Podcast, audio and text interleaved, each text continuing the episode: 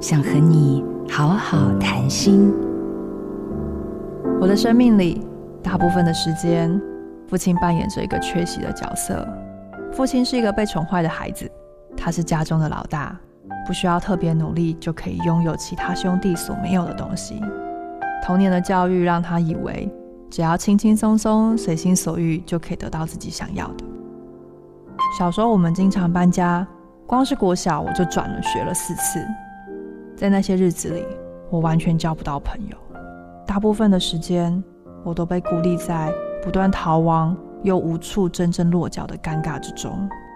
常常在想，我什么时候才可以有一个安全的家可以回？不断搬家的记忆，使我对搬家这件事有了强烈的焦虑感。这份焦虑联系着我对父亲的记忆，那些情绪就像小火滚热水一样，煮到沸腾的时候。就会爆发。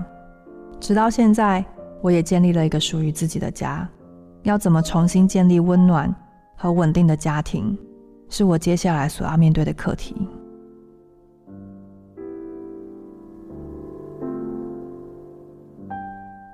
我没有家，但能给孩子一个家。我是雷娜。好家庭联播网。中部地区古典音乐台 FM 九七点七，北部地区 Bravo FM 九一点三。